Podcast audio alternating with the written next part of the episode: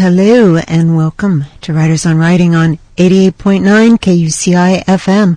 We're broadcasting from the University of California, Irvine campus, and we're on the web at kuci.org and iTunes at College Radio. Today is Wednesday, June 13th, 2012. I'm Barbara DeMarco Barrett, and as always, Writers on Writing focuses on authors, agents, and poets and the books they create and sell. And today my guest for the entire hour is Jess Walter. Jess is the author of the National Book Award finalist The Zero and the Edgar Award winning Citizen Vance. Land of the Blind and the New York Times notable books over Tumbled Graves and the national bestseller, The Financial Lives of the Poets, which he talked about on this show a while back. Um, and he's back to talk about his new novel, Beautiful Ruins, published by Harper. Just, uh, I think just yesterday it was released. So, uh, hi Jess. Hi, Barbara. How are you? Great, great to have you back again. I, yeah, thank I, you. I must say, I, am loving this book. As a writer, I find it inspiring and instructive in so many ways. And I, as a reader, it's a great read, and, and there's just so much to love about it. Um, maybe we could begin with hearing you talk a little bit about the book and what inspired you to write it. Sure. Um, uh, I, I think any writer understands sort of those projects that you keep working on that don't feel like they'll ever uh, complete themselves, and that's what this book was for me. I first went to Italy in the Cinque Terre in 1997 um, before I'd published any novels, and I came back uh, so in love with the place that I was certain I was going to write a novel set there. Uh, and that was the year my mother died of cancer, and I had to nurse her through her last few months. And so I had a woman about my mother's age arriving at this town in the Cinque Terre in, the, in 1962, and that's about all I knew about it. Um, and and I kept going back to it. I'd, I'd I'd try to write it, and then it would sort of um, hit a wall for me. Um, and each time I went back to it, the sort of the idea of the of the novel would change a little bit. And I wrote five other novels while I waited for this one to sort of uh, be able to tell itself to me. And uh, when I went finally went back to it, I went back to it about 2007 uh, and worked on it for about a year and finished a draft and realized it still wasn't quite there. I didn't quite have it right. It was it had become sort of elaborate in its storytelling, and it, had, it the novel had become about storytelling itself in a way. And um, so I wrote the Financial Lives of the Poets, which was my last novel, mm-hmm. um, almost as a palate cleanser. And then when I came back to it in 2009, I saw it so fresh, and it and it uh, really, uh, I think, coalesced at that time into this story of sort of the grand sweep of our lives and um you know and through the voices of all these different characters kind of the way we we uh, live through our dreams and how our life is often you know both the life we choose and the one that we don't Mm, interesting. It's interesting how, how, like you said, you, you kept returning to it and, um, and taking a little bit, you know, from your life and, and and outlook and philosophy and all sorts of things. I'm, I'm curious if you have projects that you begin that you don't finish, that you might even finish in terms of having a full draft, but that you just then shelve and feel like you, you just don't want to go back and, and actually finish it to the point where it could be, you know, sent to your agent, sent to a publisher, and published. Oh, sure, sure. I, you know, I think the older I get, um, the probably less of that, but I still think I hit probably, you know, around 300, right around what a good leadoff hitter is. so um, I think 70% of what I write doesn't uh, doesn't work out to anything. And I'll often have young writers say, "Well, how do you know? Well, how do you know it's going to work? How do you know it's a novel? How do you know the story's done?" Um, and it's the it's a hard answer for them, but you don't know. And the whole time I was writing Beautiful Ruins, or as it was called at various times, the Hotel Adequate View, and all kinds of things. Um, the whole time I was writing the book, of course, I didn't know. I um, and and the book itself, that the title "Beautiful Ruins" is. Uh, for me, evokes almost the process of writing it. That it, that you know, a sort of um, uh, grand failure, I think, uh, and and you know, I, I always loved what Faulkner said that we all failed in our dreams, in our dreams of perfection, and so he rates us on our uh, abil- ability to to fail uh,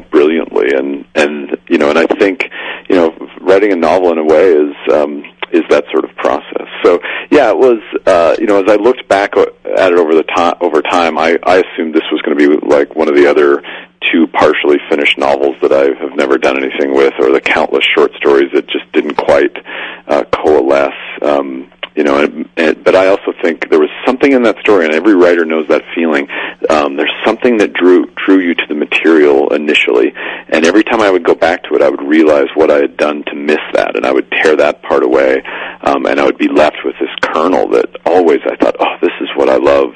Uh, this story here about um, you know about about what it, about these choices we make in our lives, and uh, and how they they come to both define us uh, and um, and to give us a sort of poignancy, um, especially as we age. You know, I think the, those choices take on incredible meaning. Uh, so yeah, for me it was um, as the book kept coming back to me, I kept I kept finding myself back in that in that thing that I loved about it initially. Hmm. Interesting. Well, what about point of view? Because you have such alacrity with point of view. You write from a few different points of view, including a woman and including an Italian um, at first it's 1962, but then we go back to 1952, and uh, Pasquale's English is not so good. And as you mentioned earlier, the hotel he owns a hotel called the Hotel Adequate View.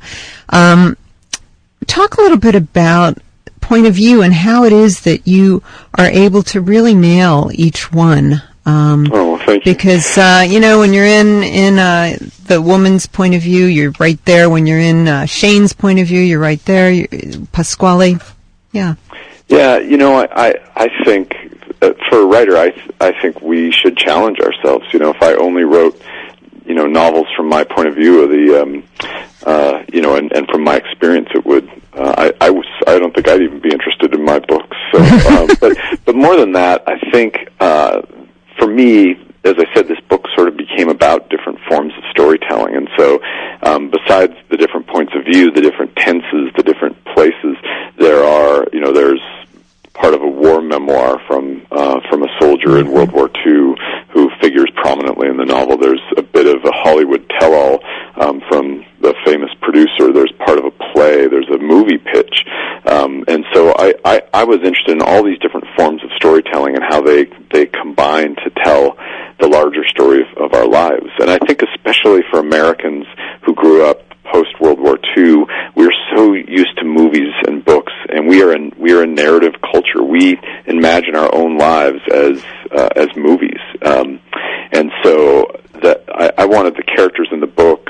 Many of them are, are artists of some kind. They're writers, they're actors, or they're uh, and and they are they are in the process of telling their their life as a story. Uh, and but I wanted everyone to be to try to be able to do that. And as far as the writing itself, um, you know, I, I think there's something in uh, in a writer that's a little bit like an actor uh, trying to find a, a place within a character and really infusing that character with um, the kinds of things you feel, but through that character's eyes. And so, you know, writing from the point of view of Dee Moray, who is an, a young actress we meet in 1962, who um, you know shows up in this small small village in Italy with a mysterious illness, um, or maybe not. She is, you know, writing in her point of view was just finding some place where I connected with her, and and with her it was, you know, she was a girl who had always wanted to be famous as an actress, and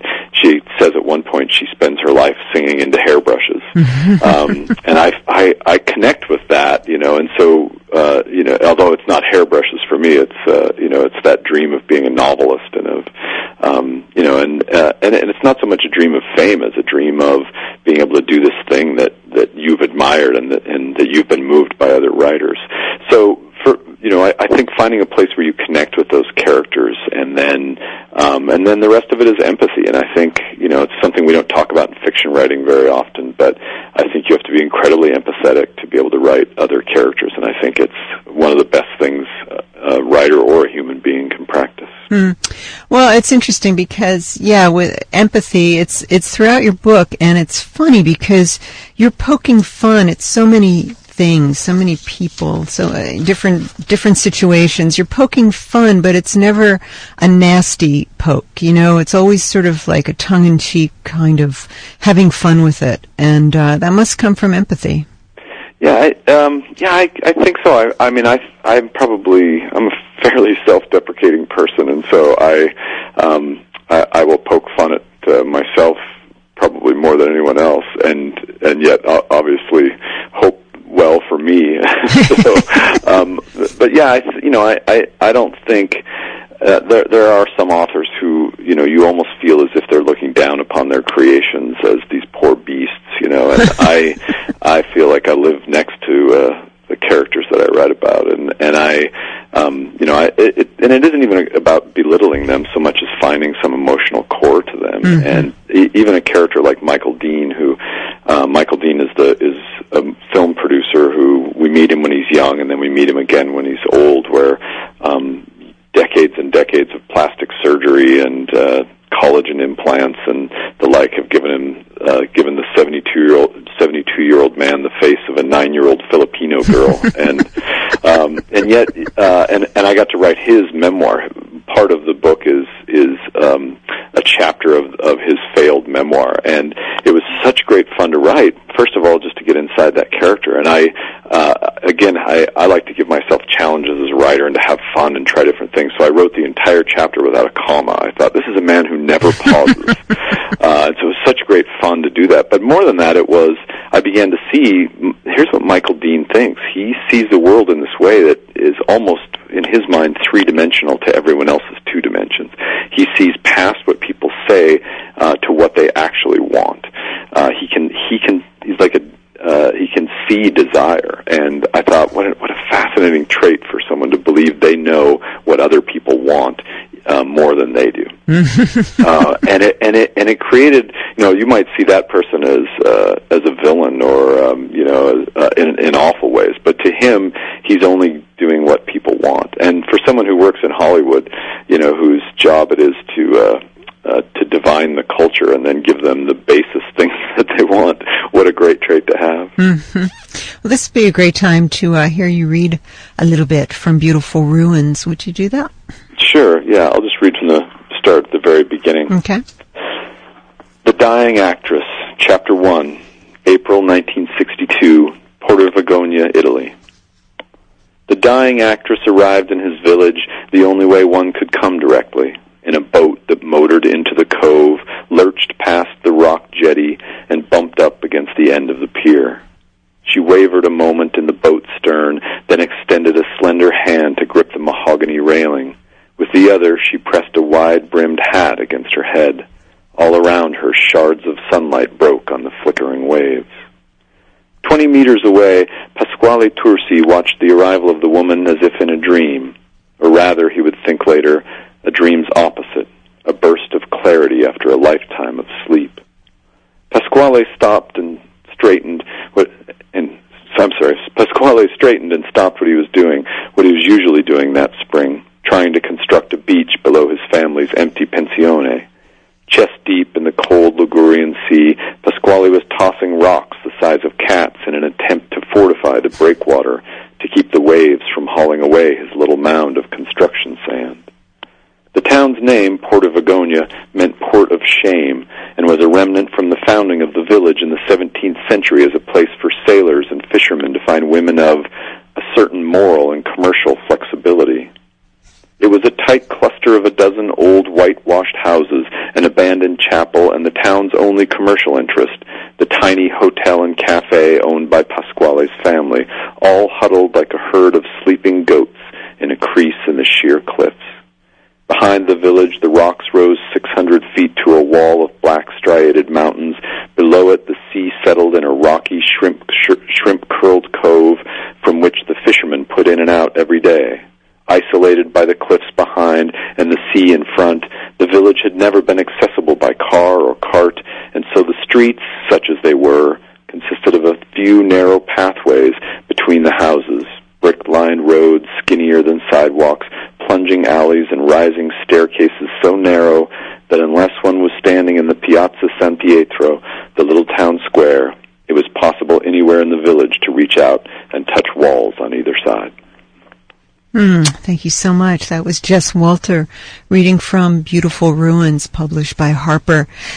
The book was just released yesterday, and um, I imagine, you know, I mean, whenever a book is published, it's, it's such an exciting time. But what goes on for you at, when when it's just published? These first days after a book is released, do you visit Amazon? Do you put it out of your mind and do things to distract you, or do you just carry on with your next project?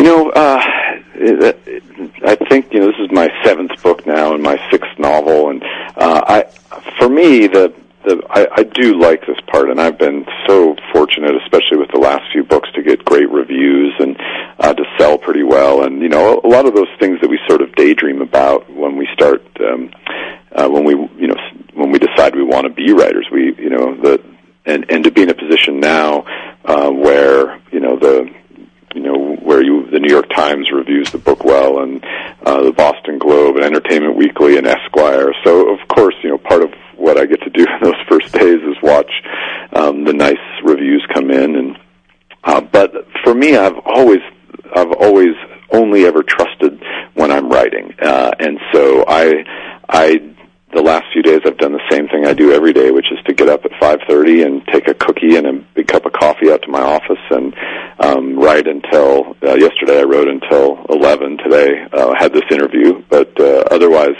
um, you know, I, I just go to work. It's the part that I like the most. It's the part I trust, um, and uh, and I, uh, especially when a novel comes out, I like to be deep into the next one uh, so that I don't get that brief postpartum when uh, when you've finished something and uh, and feel like the next pages are blank. Mm-hmm. So I, I have a book of short stories coming out in March, and I'm rewriting some of those short stories and um, and and write and beginning the next novel. So um, so yeah, I've I've mostly just been at work, and I had my first reading last night uh, in Spokane, Washington, my hometown. So a great big friendly crowd. It's like uh, starting off uh, the season with a home game. So it was, it, it was very nice.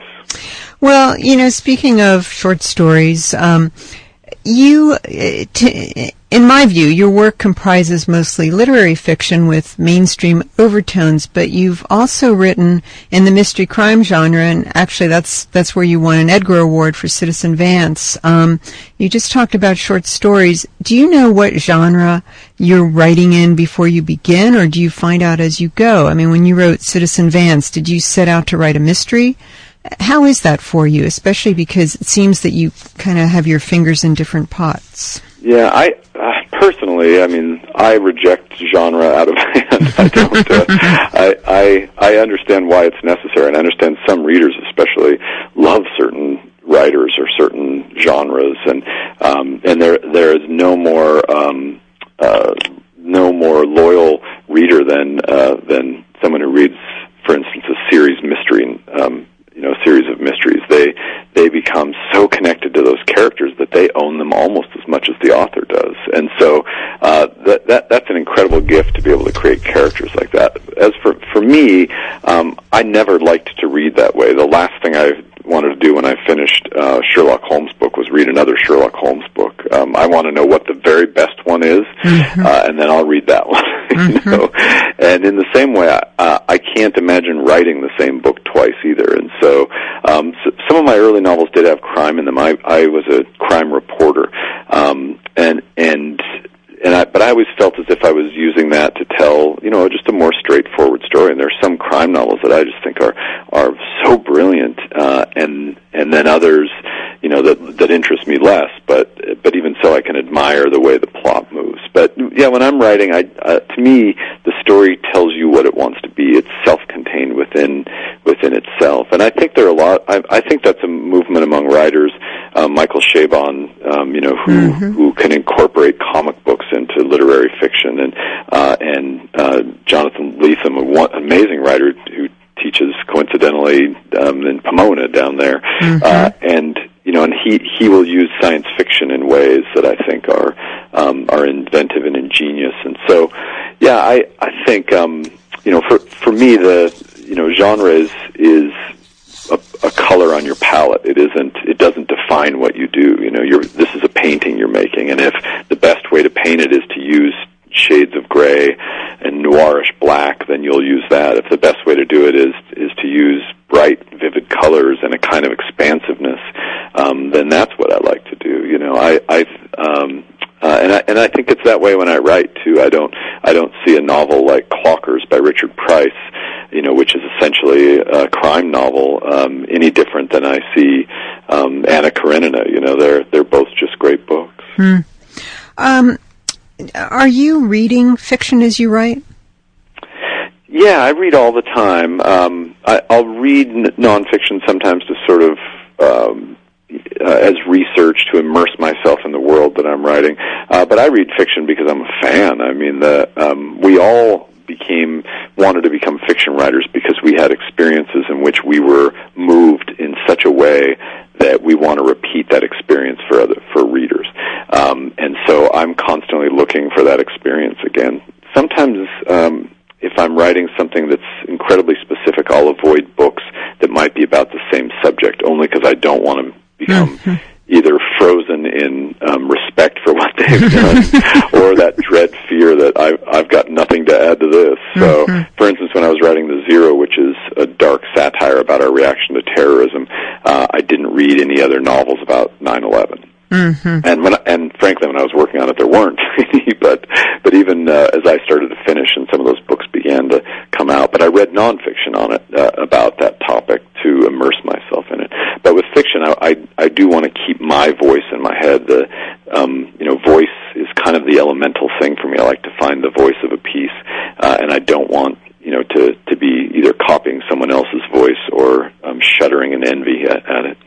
Well, it's nice to know that uh, with with all these books under your belt, you still uh, shudder and envy. I mean, that's. Oh, sure. yeah. I don't. I wonder if that ever ends. You know, maybe not. Maybe not. Yeah, you know, I I don't think it does. You know, you read the, uh, you know, you read the diaries of Fitzgerald and Hemingway and Dos Passos, and they're mm-hmm. just constantly comparing themselves with each other. You yeah. know, and um, you know, somewhere uh, someone's had a great book, but they're they're jealous of Jonathan Franzen or something. Right. So you know, I, what I try not never to do is what Hemingway did, which is treat writing as a competitive sport. And so when my, when other writers are successful, I revel for, I rejoice for them, and um, and I and I hope they'll they'll do the same. You know, because for me it is you know it's such an individual thing, and you know, and what we're trying to do is writing a novel is an incredibly difficult thing. Writing one that works, writing one that connects with people. Um, it's uh, you know it's so rare and difficult that I, that to me it's um, you know it's to be celebrated when anyone's able to do it. Mm. Well, we're going to take a real short break, so all of you out there, stay with us. Uh, Jess will be back for the second half, and he'll read uh, from, Beautiful, from Beautiful Ruins again. So uh, don't go anywhere. We're going to just take a real short break.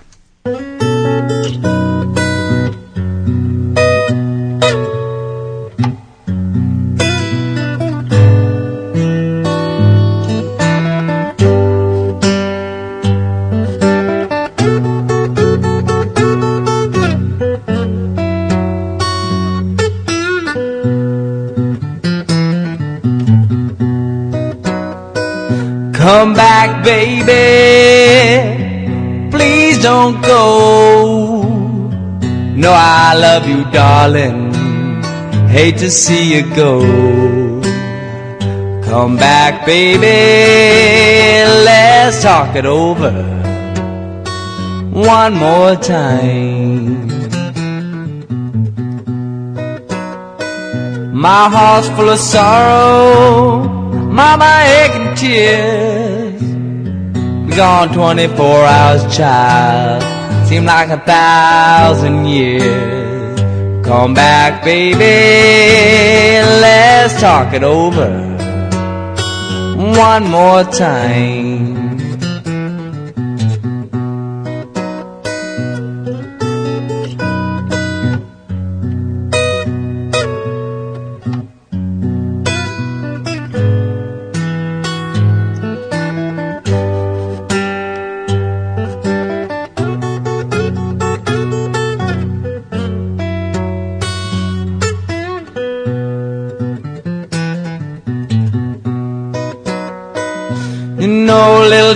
Darling, one one bet in a day. Let's talk it over before you go away. Come back, baby, let's talk it over one more time.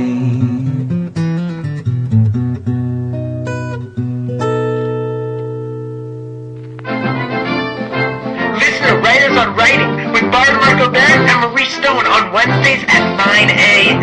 I'll be there.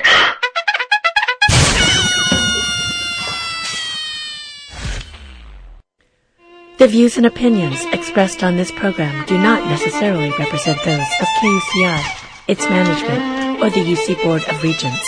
For more information on this or other KUCI programs, visit kuci.org or kucitalk.org.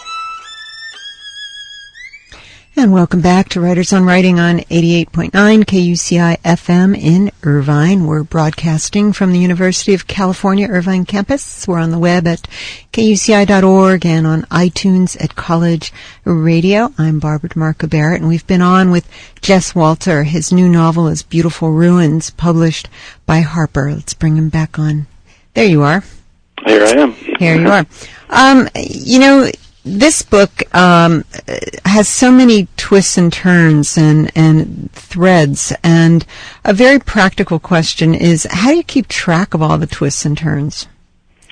Well, I keep a really uh, a, a really detailed writing journal. Um, I'll write all morning, and then I usually go to a coffee shop and just sort of outline in my head what's happening. Um, I don't really keep flowcharts or outlines. Um, I like to be sort of surprised organically about where things are going. But this book was difficult because it it's like an elaborate puzzle in a way, and you have to you know you're you're bringing all these disparate things in. Um, you know, essentially there are these two characters, Pasquale and Dee, and they meet in 1962 in Italy, uh, and then uh, and then we flash forward to Hollywood in the present day, um, where you know there there's a uh, uh, a studio, a woman working for a producer who's about to hear pitches, and she, and Pasquale, uh, 48 years later, comes into her office looking for this actress he met in 1962, and she assumes it's a pitch she's hearing, and um, so so from that setup, the the story does you know it goes in to different voices, different forms, uh, and so it was difficult keeping track of all that stuff. And in my writing journal, I would just make notes to myself. I would say, um, you know, uh, in in Michael Dean's um, you know memoir that I'm going to include in the one chapter here. We need to get this across. You know, I can't give away you know who is the father of Dee's baby until this point. You know, and uh, you know various things like that. And so it was um, you know th- those kinds of things were just co- were constant checking and rewriting. I'm I'm an obsessive reviser, and um, I'm almost sure there's not a single sentence from the 2008 version of this novel that exists in the same form. I, I rewrote every bit of it um, as I, you know, as I would go through reworking things and constantly going back to the beginning. And um, uh, yeah, it, it's you know more than certainly my other books. The Financial Lives of the Poets is a real straightforward Mhm. linear book that takes place over four days. Um, and in that one, there was very little um, beyond just writing the book that I needed to do. This this one, um, I, I almost had to follow my my own progress in my writing journal. So, um, do you? I mean, I'm just trying to kind of key into how you how you work in terms of in terms of plotting because you know, there's so much that's going on here, and, and every character. I mean, there's just so many so many surprises. Do you do you um, when you're writing? Do you go, well, what kind of crazy thing could happen now? Um, I, I have a good friend, a, a writing professor and author himself named Sam Ligon, who likes to say, as other writers do, he didn't coin the phrase, but um, but he's the one that I always think of when I hear it, that writing is the process of discovery. mm-hmm. Um, and I honestly don't know what's going to happen with my people until they, until I start working on them. And then, um, it, it's not so much what crazy thing can happen as I start to get a shape, uh, an idea of what the sense of the book is and a shape of the entire thing. I want it to have a certain narrative shape more than a plot or what happens or, you know, it's not a string of events for me. It's a shape and it's, so, for instance, for Beautiful Ruins, um, all along I thought this is a story about, um, you know, we're going to meet these people in who are about 70, uh, and they're these, and we're going to find out, you know, what happened to them in their youth, almost like coming across some ruins, like coming across, and and I want to do that with ruins. I want to use artifacts to create that, uh, and I want the whole thing to be about that sense that we that we reach an age in which um, there's a beauty to the choices we've made and a beauty to the life we've lived, even if it's even if it has included failure, even if we are nothing more than rubble. Um, there's something engaging and, and beautiful in, in what we've done. Uh, there was a point in which I was, you know, and, and so then I'll look for ways to to sort of illustrate that within the story. So, for instance, Pasquale and Dee are hiking in the Cinque Terre, and when I was there, I saw all of these um, machine gun tourists, all of these bunkers, uh, and mm. so um, for me, the thing that that that then popped into my writing journal, and and most of the characters are artists, and most of them are trying to express um, their, themselves through some kind of art. And I thought, what if there was a painter who had left who you know, in World War II, a German soldier who had painted frescoes on the on the walls of one of these bunkers. Um, and so it's it's more in that way. I'm I'm looking for ways to illustrate the theme, uh, and uh, and you know, and to figure out how my characters got to where they're going. It's it's such an intuitive and difficult process to describe, but I'm I hardly ever am thinking like what should happen next so much as what's you know what's the satisfying thing? Who are these people? What would they do next? Um and then you know and uh, and I'm very much like a reader. I I want um you know I want when Pasquale and Dee finally see each other again after 48 years I'm I'm dying wondering what's going to happen. What are they going to say to each other? How are they going to be? Um and then when I get there uh, it, you know, it can just be it can be great and thrilling, you know. But but that you know that question when you have a couple that um, that that has a moment that's so important to both of them, and then doesn't see each other for 48 years. There's it's not as if the author has a whole lot of choices except to figure out what that moment's going to be. You know, that's that's as much plotting as I need to know is that um, that when these people get together, it had better be interesting. Did you know it was going to be a multiple point of view novel when you began? You know, those, those questions are always so tough. There, I, I, um, do you, uh, you, you remember the, the Watergate uh, uh, hearings, and they Sure. would constantly ask, you know, what did you know and when did you know it? I, I feel like that some way. Um, my my first image of the book, yeah, was that it would. Uh, I, I wanted to. I wanted to look at um, at at a moment between two people, and and I often have a question that I'm posing to myself, and the question I remember asking with this one was whether or not the only truly successful romance can be one that is that um, fails, that doesn't happen. Uh, if if romance is the kind of thing that exists better in fantasy and in um, uh, and in uh, and in its uh, potential than in its execution, and um, so so I, I think you know beginning with that question, um, I wanted to see from at least two points of view, from her point of view and from his.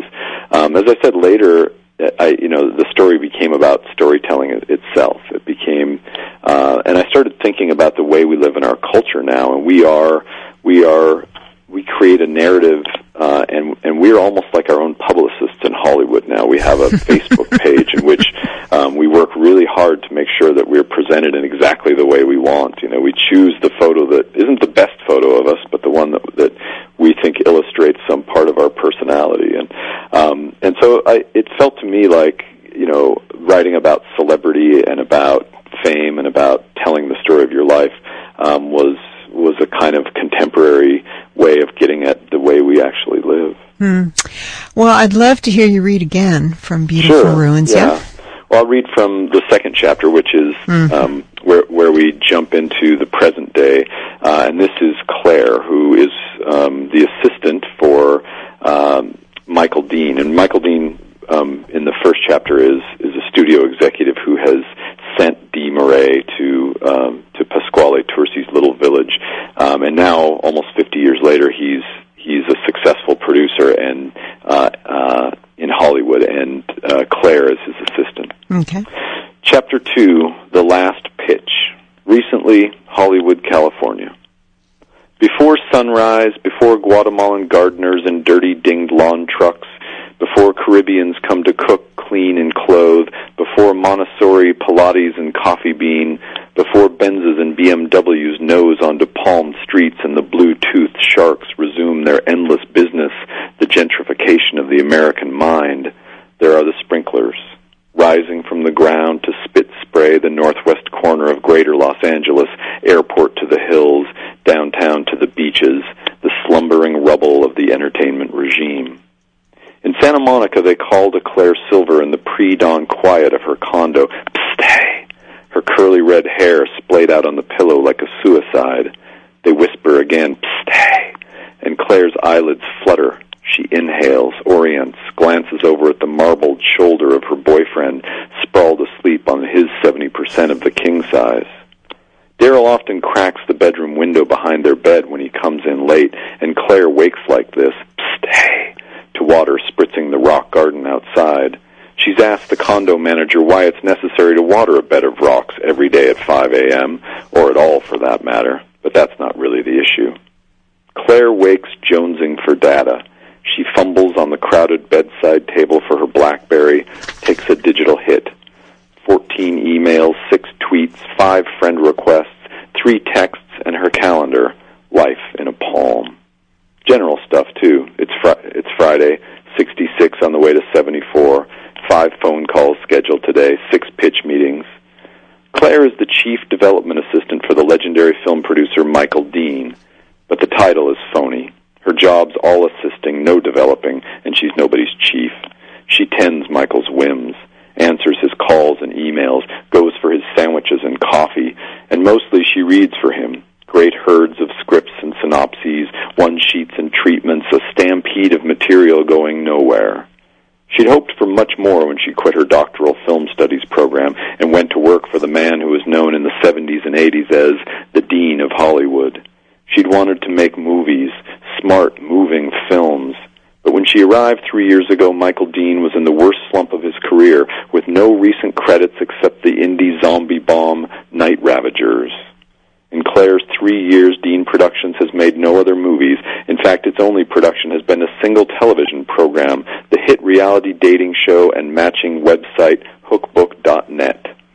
And with the monstrous success of that cross-media abomination, movies are a fading memory at Dean Productions.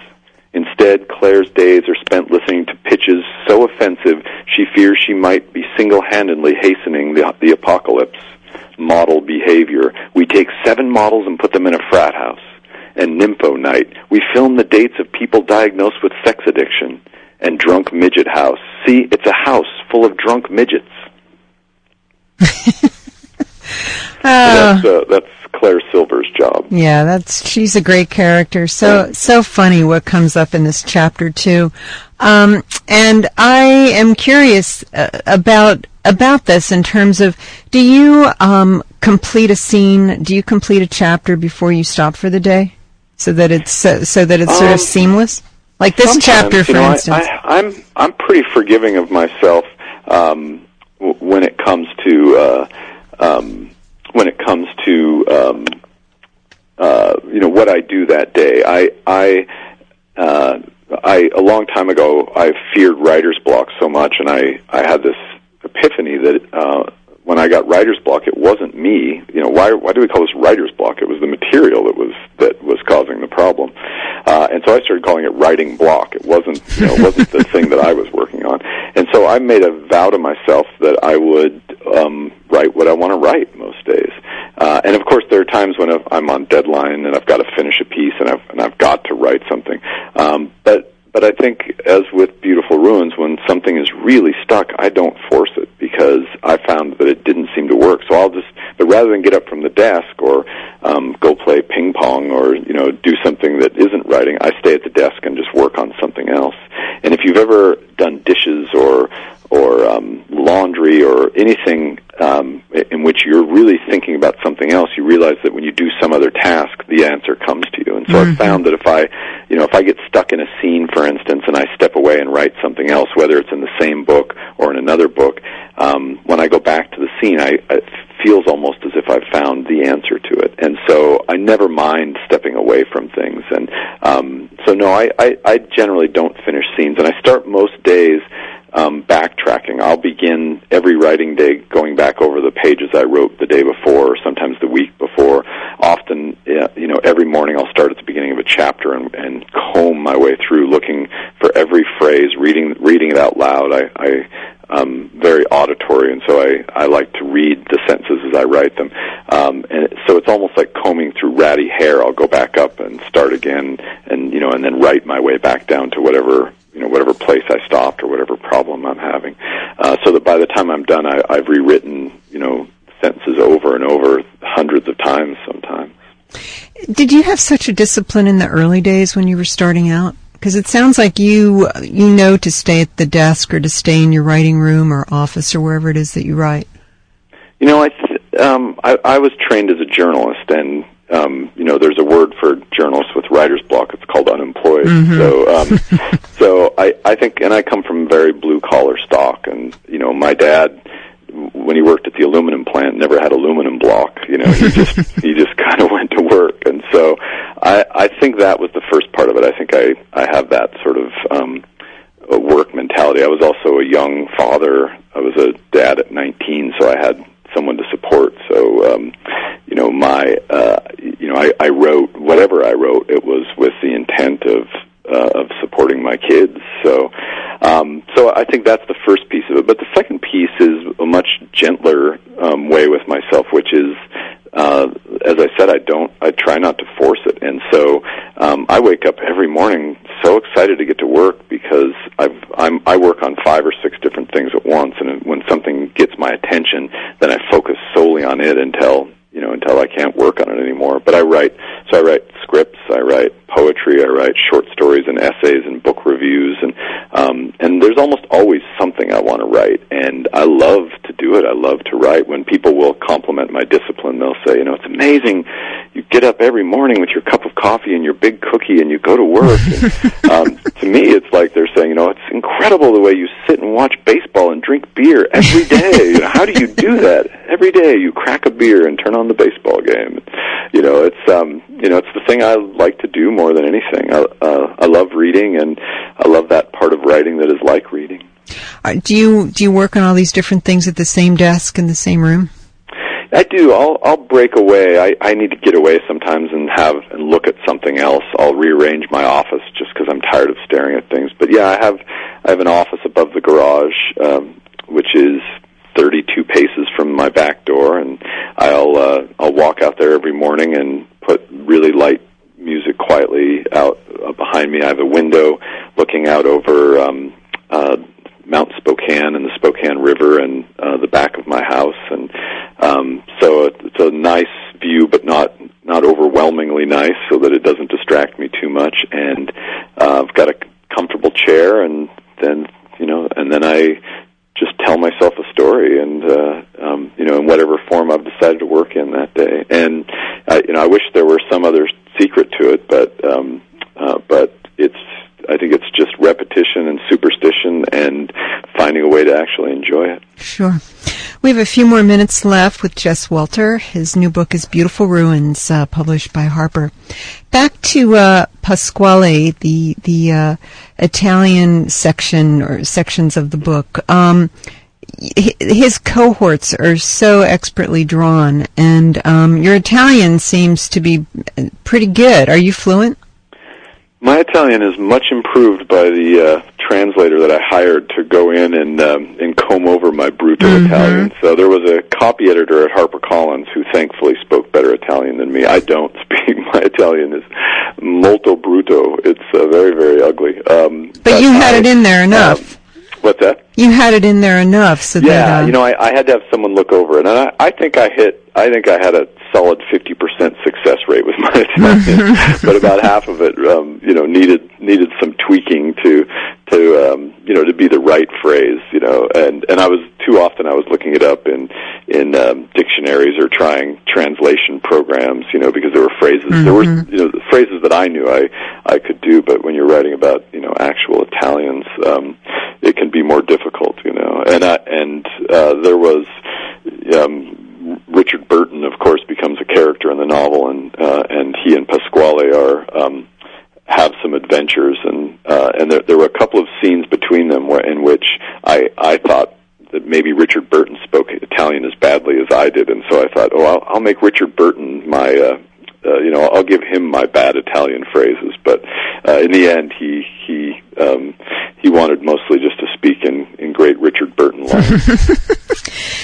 and and again um Pasquale's cohorts that come come Yeah. into the hotel and are just you know just so rude to him they are so hilarious oh, thanks. where did Yeah. they come from Uh, you know, I I think I have a sort of natural inclination to lighten um, when when I'm heading for one mood. I I, I want you know, it's almost like a stereo when when you feel the bass mm-hmm. too high, you want some treble, you know. And because the the book is about romance, I constantly wanted this edge of humor along it, and um, uh, you know, and and the town that Pasquale lives in, the fishermen tease him. He he has this dream of building a tennis court uh, in this on this rocky shore, which is course, an insane dream because there's almost no place to put a tennis court. And as someone points out to him, what you know, what'll happen when the balls fly into the sea? Uh, and he hasn't thought of that. He's assumed the players will hit them back and forth every time. And so the the um, the fishermen tease him about that. His good friend Orenzio, uh, you know, teases him. They have a game where they offend each other with um, the, the most awful phrases. Uh, and uh, so, yeah, I you know I, I thought it was a way to sort of ground him and uh, and to bring some humor into those sections that were mostly about him falling for a woman he doesn't even know. Yeah, and, and regarding the tennis court, it was so funny. You know, he's thinking, uh, you know, maybe he could do a smaller court with smaller Right. rackets. It's Right, hilarious. Maybe up with a pickleball court. I think, yeah.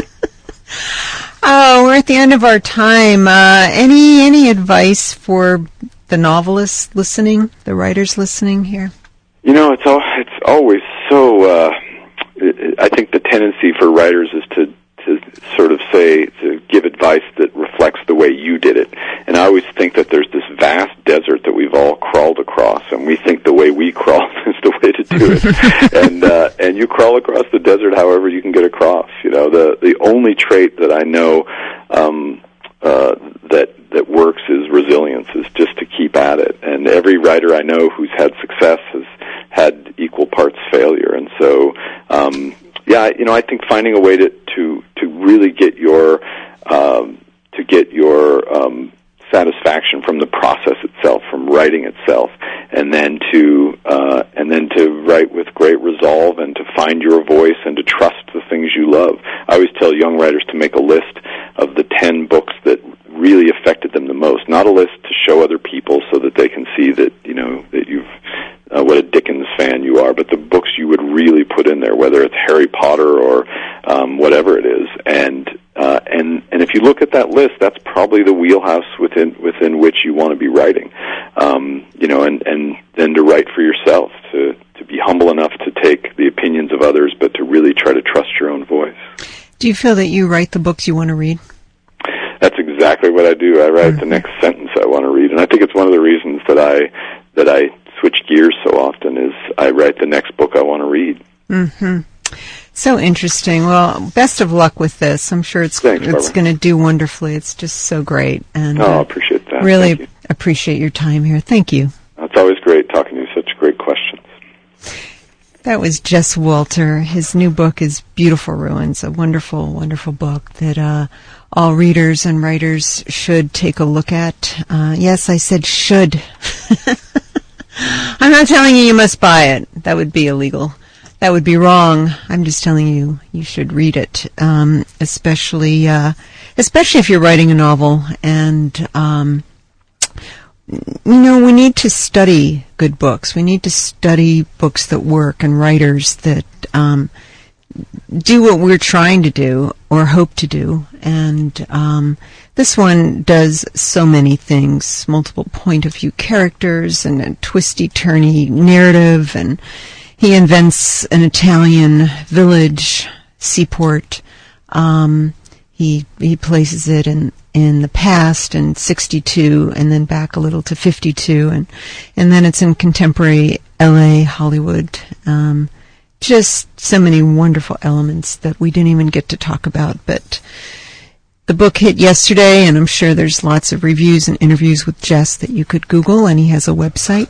Again he's Jess Walter Beautiful Ruins a novel published by Harper and that's all the time we have. Uh, so until next week, next time, thank you for listening to Writers on Writing on 88.9 KUCI FM in Irvine.